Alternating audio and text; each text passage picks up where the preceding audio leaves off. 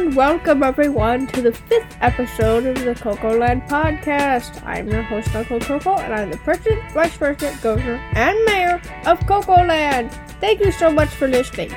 Today I'll be joined by my nephew, Jim, Hello! and we will be talking about my other nephews, Jim's brothers. Yes, They're a little crazy. a little crazy. Super crazy. The craziest boys I ever seen. Their names are Karma, Murph, Bill, and Rocket. They're the four youngest nephews, also known as the Rowdy Cage. They are very messy. Jim's time is mostly spent cleaning up after them. I spend most of my time cleaning up, running errands, and chasing my four younger brothers. That's true. Once the Rowdy Cage went running around the house playing tag, and I saw that Bill was holding a baseball bat. They were screaming and yelling and going crazy. Meanwhile, I was trying to make a delicious sandwich. I was trying to put mustard on my sandwich, but I accidentally dropped it on the floor.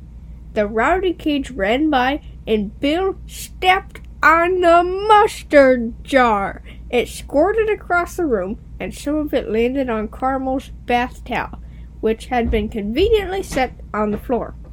The mustard left a big yellow stain. Carmel has lots of stains on his towel. Too many.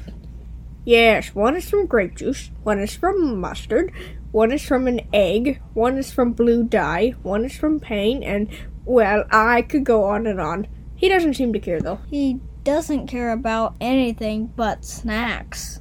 which is kind of ironic because the first four letters of his name spell care. He certainly doesn't live up to his name.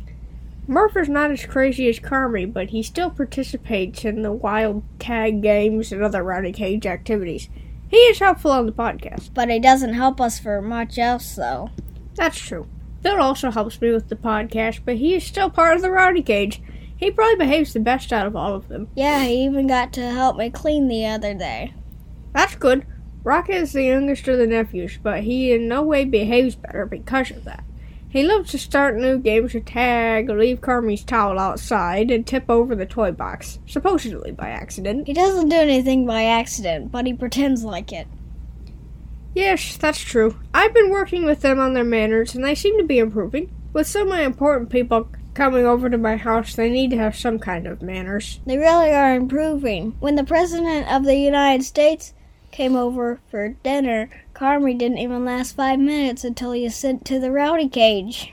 The Rowdy Cage is a cage I put them in if they were really misbehaving, which is most of the time. But I hope they improve soon. Then they won't be such a hassle. But for now, I guess it is what it is. It sure would be nice if I didn't have to clean up after people. Clean up after people all the time. Yes, and I won't have to worry about disturbing the neighbors or my house falling down. I don't think they can knock the house down, but they sure can really do some damage. Yes, I agree. But it sure would give me a peace of mind. Yeah. Well, we hope you enjoyed the podcast today, and we hope you join us for future episodes. Make sure you check out our website at theamazingcocoland.com. Thanks again for listening. Bye!